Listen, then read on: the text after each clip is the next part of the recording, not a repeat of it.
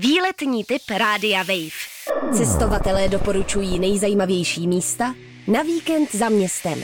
Výletní typ Rádia Wave. Blíží se nejkratší dny v roce, slunce vychází až mezi sedmou a osmou hodinou ráno.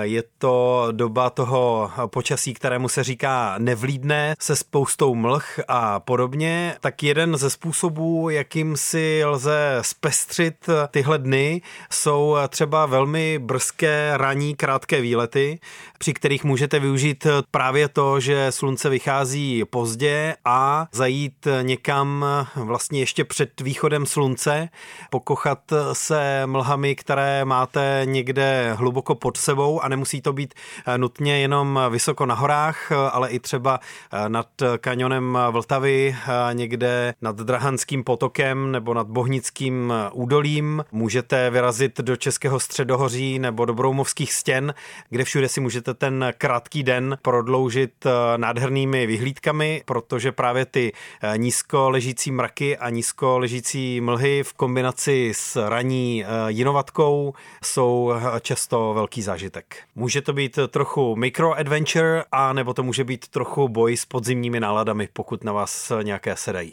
Výletní typ Rádia Wave. Cestovatelé doporučují nejzajímavější místa na víkend za městem. Výletní typ Rádia Wave.